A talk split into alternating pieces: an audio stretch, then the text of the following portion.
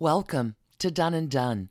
I'm Alicia, your hostess on this podcast journey, all things Dominick Dunne, where nothing is linear and everything is connected. Thank you for joining me today as we continue our investigation into the Von Bülows, Sunny and Claus, making it into our journey to that terrible night in December of 1980 where Sunny will go into her irreversible coma brought about by her estranged husband, Claus von Bülow. We conclude this episode at the end of the first trial and its aftermath. In between, we have a medical event, a suspicious family, a clever cop, two indictments, and a trial, and an appeal to. Let's investigate.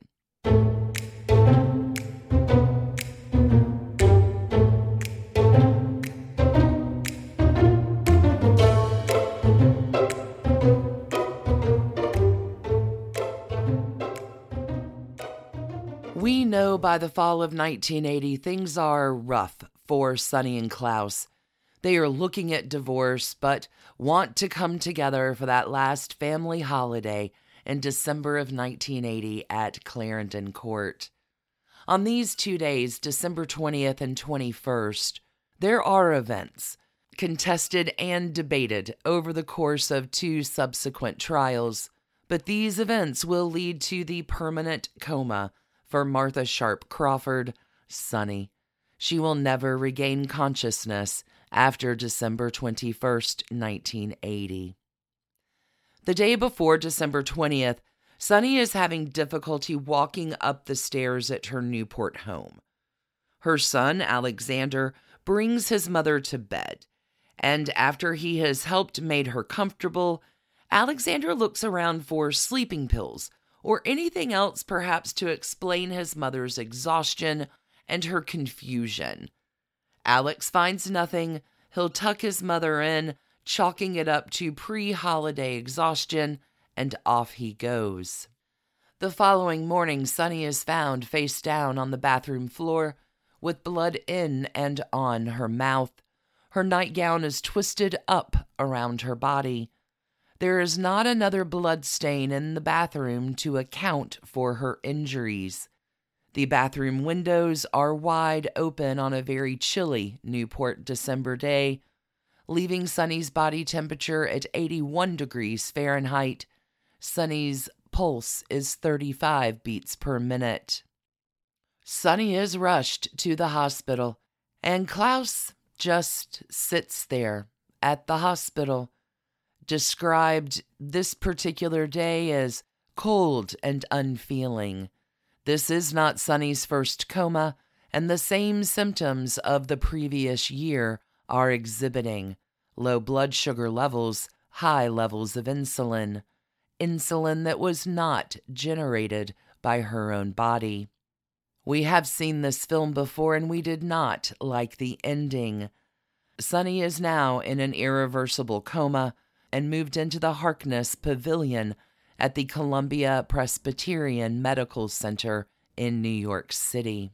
In his coverage in 1985 from Fatal Charm writes about Sunny, she is not, as many believe, on a life support system, nor is she the total vegetable she is often described as being. I was told that the yearly cost of maintaining her is considerably in excess of half a million dollars. Her $725 a day room is guarded around the clock by a special security force, and private nurses and a maid look after her at all times. A maze of curtained screens further protects her from the remote possibility that an outsider should gain entry to her room. A current photograph of the comatose woman would be worth a fortune. Dr. Richard Stock, who has been her physician for 29 years, as he was her mother's and grandmother's, visits her several times a week. She is fed through a tube in her nose. She receives physical therapy and dental care, and her hair is washed and set twice a week. Her own skin creams are used on her hands and face. She wears her own nightgowns and bed jackets and sleeps on Porthault sheets. Music plays in the room, and there are always highly scented flowers on her bedside table. Ala and Alexander visit her regularly. Sometimes Ala brings her two year old daughter, also called Sunny, so that her mother can know she has a grandchild. They talk to her, they touch her, they tell her about things. In a bizarre twist of fate, their father, Prince Alfie von Auersperg, is also in an irreversible coma in Salzburg, the result of an automobile accident two years ago when he was driving with Alexander. Their father's sister, Princess Hetty von Auersperg von Bohlen, the wife of Arndt von Bohlen und Halbach, the Krupp's munitions heir, has found a healer in Europe who specializes in comas. She plans to bring the healer to New York to minister to her former sister in law. There are those who say that when Alfie von Auersperg and Sunny von Bülow stood side by side in the receiving line at their daughter's marriage to Franz Kneissl, he asked her to divorce Claus von Bülow and remarry him. Maria Schrallhammer, the German maid so devoted to her mistress that she refused to divulge to two sets of defense attorneys the fact that Sunny von Bülow had had a facelift because she had promised her she would never tell, also visits regularly, as does Morris Gurley, the chemical bank trust officer for Sunny's estate. Old friends are occasionally admitted, and one of them told me, She has a personality just like you or I do. She reacts differently to different people. Some days you have a termagant on your hands. You try to brush her hair and you'll have hell to pay. Other times, if the shades aren't open, she still looks beautiful in the half light, although her hair has gone completely gray. Cosima von Bülow has not been to the hospital since December 1981, nor has Claus von Bülow. That is Dunne writing about Sunny's life between the night of her coma and Dunne's reporting in on Claus's second trial in 1985. What you just heard has been Sunny's existence for five years. I never want to lose Sunny in this story, although our cast of characters is about to expand. So, from December 1980, what's going on with Claus von Bülow? Within a month after Sunny's coma, Claus is vacationing with Alexandra Isles. Ala and Alexander and Maria, too, are convinced that Claus is to blame for Sunny's coma, and the more they watch Claus, the odder he behaves. But the kids and Maria, they will keep Sunny's reputation at all costs. There is, after all, the family name to protect. One does not just bally about accusations of attempted murder unless one has proof. Sunny's children, Ala and Alex, bring their questions to the former district attorney of Manhattan, who agrees that perhaps some investigating does need to happen. It all sounds suspicious. The family will hire a private investigator who really gets things going, who will, on his visit to Clarendon Court with the kids, will find the locked box in Claus's closet, which is also locked, and that's really no problem as they bring a locksmith with them. This is early 1981. No one is filming this or taking pictures of this discovery. And here we are finding this infamous black bag belonging to Claus von Bülow, which inside all kinds of drugs are discovered barbiturates, morphine, assorted other drugs, as well as insulin and used needles. Alas, there is no chain of evidence to support these findings. The private investigator and Alexander take the black bag to their lawyer, who will send that bag and its contents out to be tested.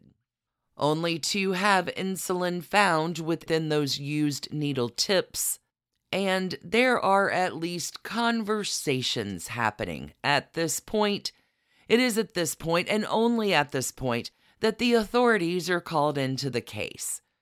And whoa, do the authorities have things to say? The detective that is assigned to the case, after being astonished by all the chain of evidence destruction, will go and do some research.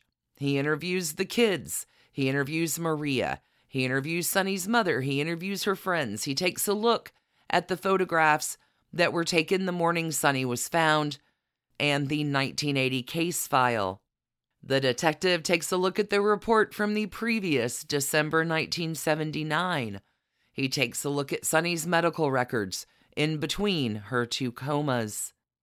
And when the clever cop thinks he has enough to make his move, he's going to spring a little surprise visit to Claus von Bülow at the New York City apartment. His questioning is friendly, it's nice and gentle, nothing accusatory just enough to make an introduction and just clear up a few questions, easy peasy like. As our clever cop is leaving, he will ask Claus von Bülow, you know, just one more thing. Would your wife have had any reason to be using insulin? Claus von Bülow responds, By God, that is the last thing she would need. And friends, the trap is set. The cops have a tail on Claus von Bülow, who they are pretty certain will be coming back to Newport, Rhode Island and Clarendon Court fairly quickly, and sure enough, three days later, Claus arrives back at their Newport home. But alas, as soon as Claus von Bülow is in the home, with enough time to find what he needs, our detective shows up with a search warrant and some cop friends who are going to do a little searching with the main detective and Claus von Bülow talking downstairs. The search team does find the mystery closet unlocked. There is the lock box where the infamous black bag was kept. There is also a note on the desk that reads Black Box. Claus von Bülow will excuse himself during the questioning and when the cops come back to this room, the note is gone and the closet is locked again. Claus von Bülow is one shady cat. Trompe deceives the eye. It is all suspicious. It is so suspicious. Everybody knows that Claus von Bülow's guilty.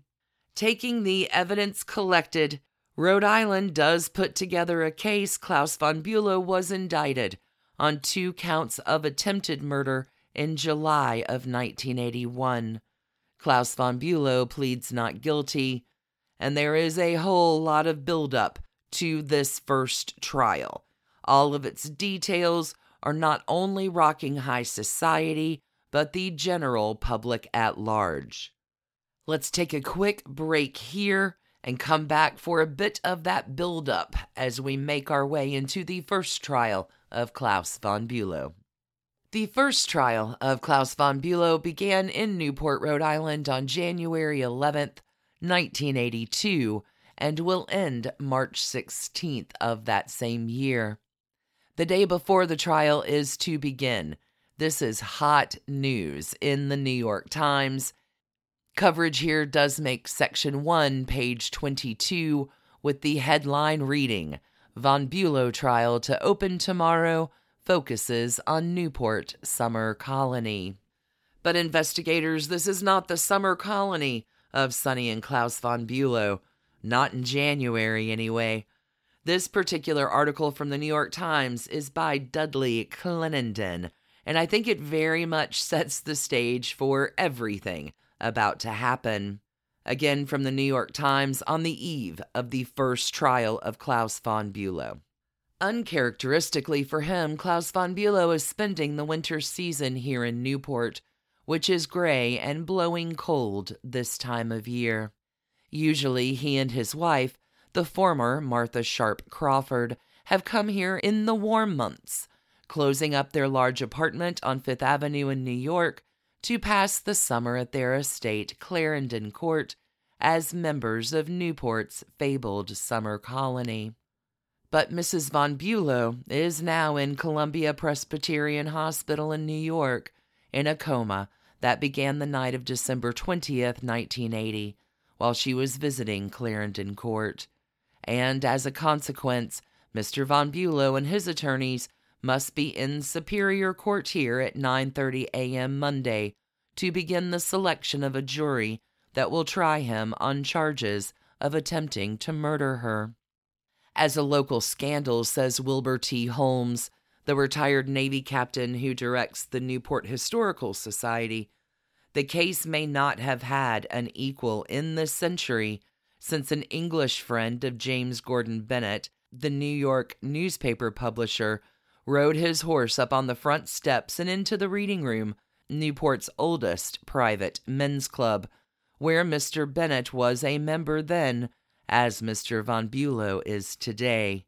Doctors have said that Mrs. Von Bulow, a 50 year old heiress to a Pittsburgh utilities fortune, will not recover.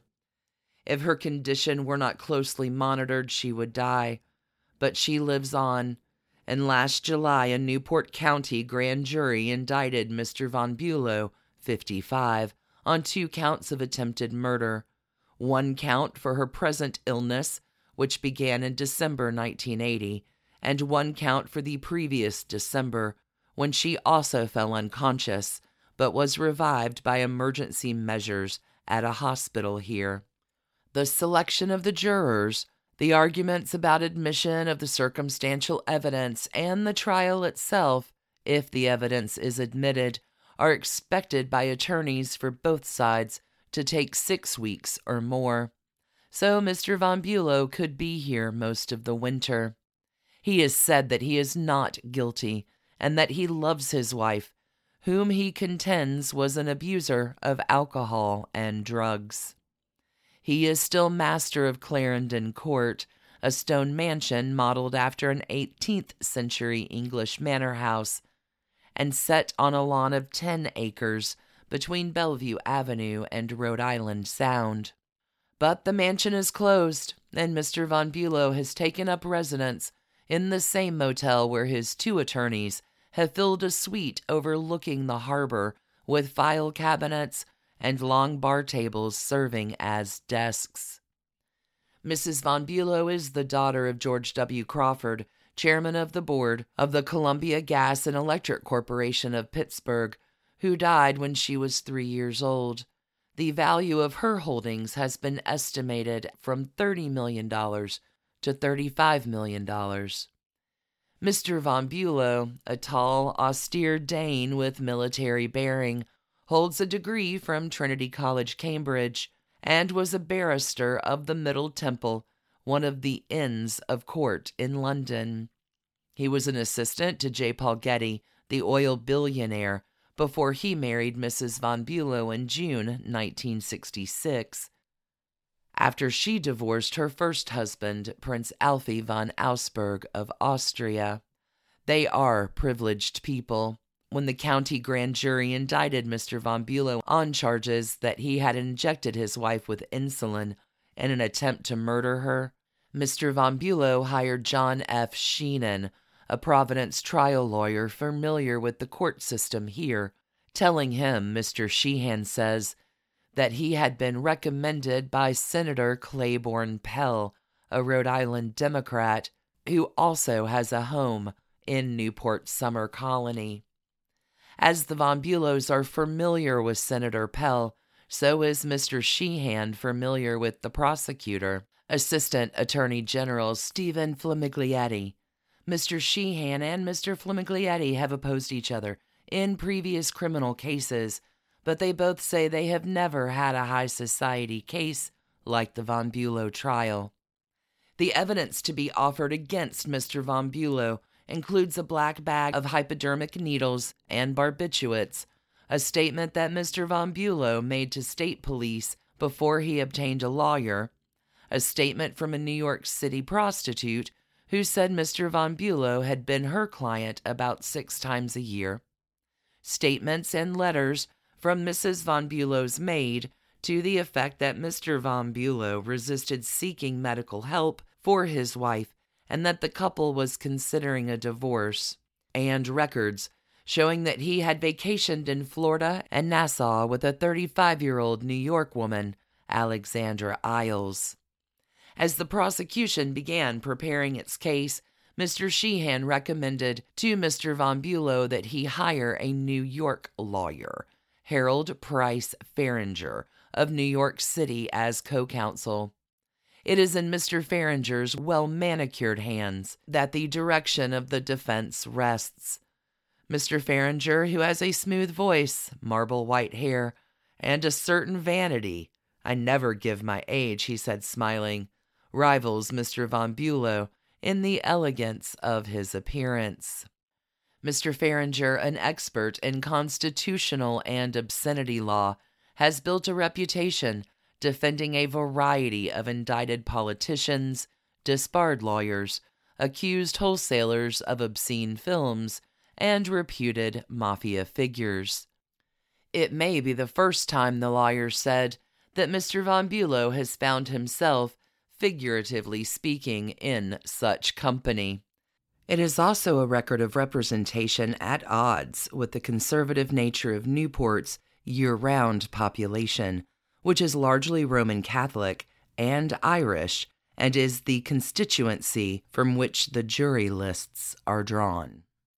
Mr. Von Bulow will not be tried by his peers, the members of Newport's summer colony, because they are almost all gone at this time of year. Their permanent homes are elsewhere, and their names do not appear on jury lists. In selecting a jury drawn from the local people, Mr. Fahringer brings two important credentials to this case. He has written and lectured widely on the art of jury selection, and he handled the unsuccessful appeal for Jean Harris who was convicted of manslaughter last year in the killing of Dr. Herman Tarnower, the Scarsdale diet doctor. Thus, Mr. Von Bulow, whose trial could grow into the sensation that the Harris trial became, may also profit by the mistakes made in the selection of her jury and the conduct of her defense. Mistakes noted in a rare criticism made by the appellate court recently when it turned down her appeal. From Palm Beach, New York, Europe, or wherever they are now, members of Newport's summer colony will watch for news of the trial as it progresses. I think you have to pay attention to it because I think it's a great tragedy and I think it's going to be with us for years to come, said Jane Hoving of the Tiffany family in New York. I'm sorry it had to happen in Newport. It's such a darling small place, a family kind of town. Sure, it is. I mean, it is, but this trial is going to be like nothing Newport has ever seen so far in its storied and scandalous history. This tiny town is about to be much examined in a way that it does not much prefer. Let's take another moment here for a break and come back for how that whole first trial shakes down. Oh, investigators, January 1982. Chaos descends upon Newport, Rhode Island. The press there in droves. This trial is a media sensation. This is the first trial televised gavel to gavel, which gives the public at large all of the dirty details of the proceedings. Sunny's children, Ala and Alex, her devoted maid, Maria, her mother, Annie Laurie Aitken, and her stepfather, Russell Aitken, as well, all firmly lined up against Claus von Bulow. The only one standing with Claus is the daughter he shares with Sunny Cosima. Cosima is Claus's most ardent supporter, and the family has laid out the battlefield they do it now before this first trial, and that battlefield remains in place for a very long time. Hold on to that one. The case against Claus, to be fair, is not an easy one. The prosecution definitely has some challenges. There are all kinds of issues with evidence. No one actually witnesses Claus commit the crime. There's a lot of suspicion, no chain of custody, with the supporting evidence, All the medical stuff, at least in 1981, can be confusing for a jury. It's a case based on many threads coming together to prove Claus's guilt. The one thing the prosecution isn't lacking is motive. They argue that Claus's primary motive for the crime was money. He stands to gain a whole lot more dollars as well as property if he is the widower of Sunny von Bulow, not her ex husband. Less of a motive, but still in play for the prosecution, is Claus's affair with Alexandra Isles, Claus's mistress now for a number of years, who had given her ultimatum, tired of being in the push and pull of her lover Claus. On the other side of the courtroom, the defense, for its part, will do what defense teams are known to do paint the victim as the problem. They are not kind to Sunny in presenting their defense for Claus von Bulow. They argue that she was an addicted woman, a vain woman, a petty woman, that she, in fact, Sunny did, took insulin on her own to lose weight and overdosed herself. The defense argues that the family against Claus is simply against Claus because of greed.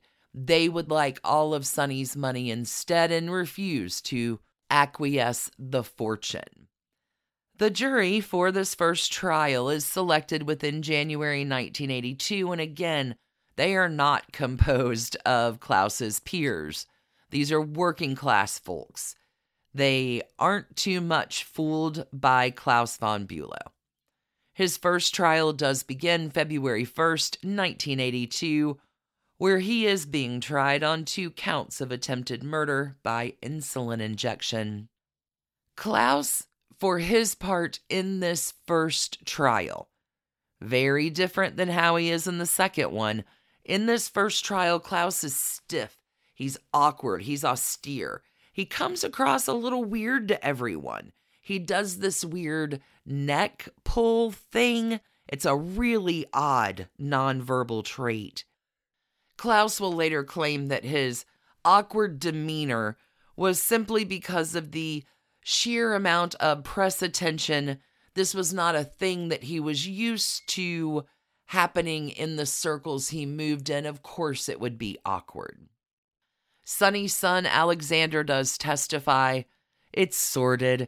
Everyone knows about the mistress, Alexandra Isles. The devoted maid Maria Schrallhammer testifies about what she has seen over the years taking care of her mistress, Sunny. The black bag is introduced into evidence.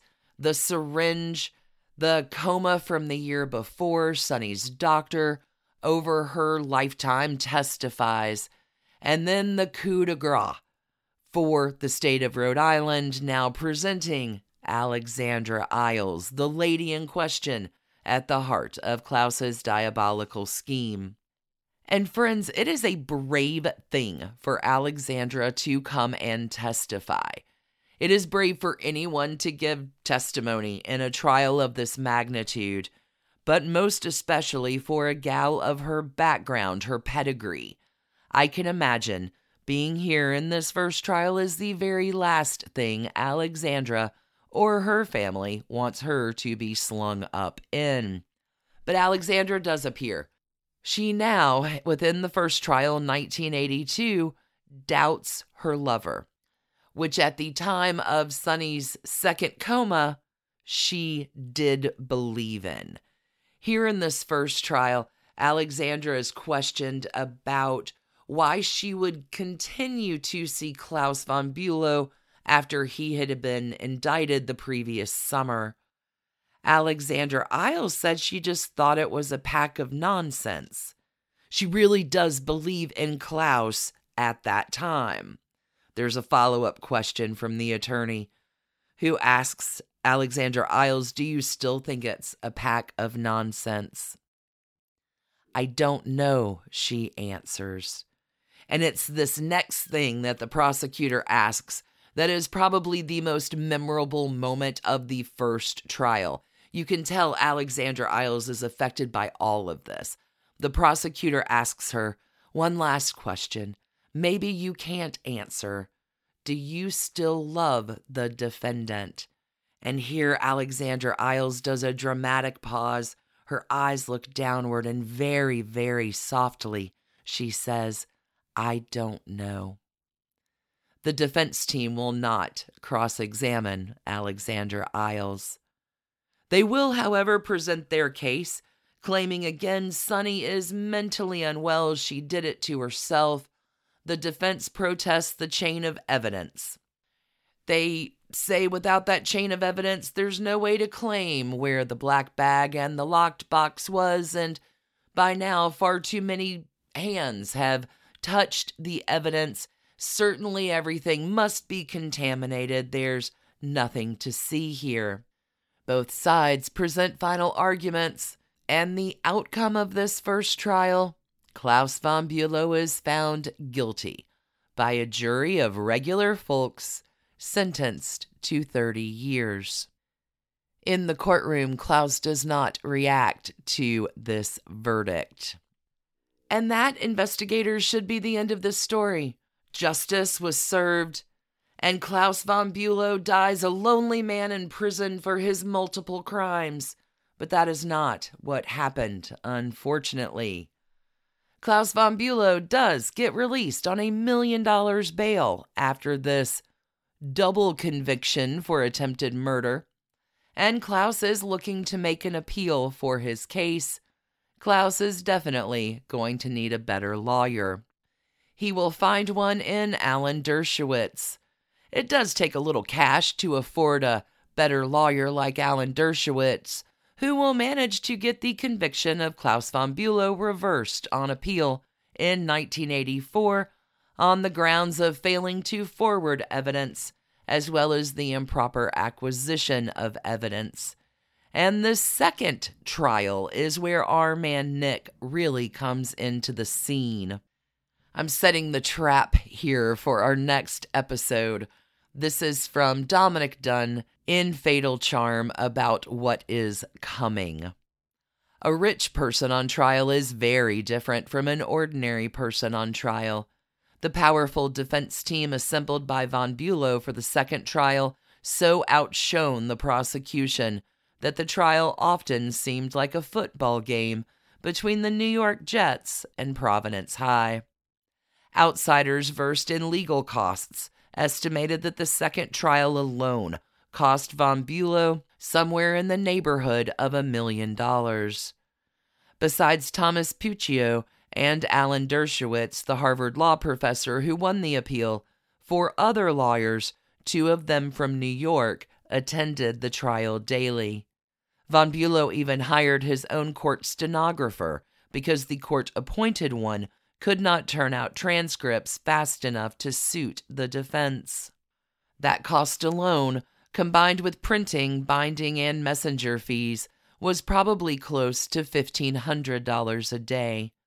Where the money for this extravagant operation came from was anyone's guess. Von Bülow's personal income is $120,000 a year, the interest on a $2 million trust Sunny von Bülow donated to the Metropolitan Opera with the stipulation that the income should go to von Bülow for life. Some said he sold art objects, Others said he had a loan of $900,000 from the Getty Oil Company. Still others said Mrs. Reynolds controlled the backers who provided the money. Who is this Mrs. Reynolds that perhaps controls the backers that provide the money for Claus von Bülow's second trial? The answer to that question and so much more on the next episode of Done and Dunne, which is available right now, early and ad-free, over at patreon.com slash done and dunne. Our Patreon folks are getting that episode way early before it drops on Thursday here on the main feed. Little holiday bonus for everyone. As always, tremendous thanks to all of our Patreon supporters. Y'all are an amazing community, and I really, really appreciate you on this journey. I appreciate you on this journey. Thank you for spending your time with me today, for telling your friends about Done and Dunne, your kind emails, your ratings, your reviews too. So grateful to all of you investigators. Until we meet again to answer the who is Mrs. Reynolds question, I want you to stay curious and keep on investigating. Thanks for listening to the Done and Dunne podcast, a Hemlock Creatives production. You can email us at doneanddunne at gmail.com. You can follow us on Instagram at Done and Dunne Podcast. For further information about our episodes or sources, you can find us online at www.doneanddunne.com. See you next week, friends.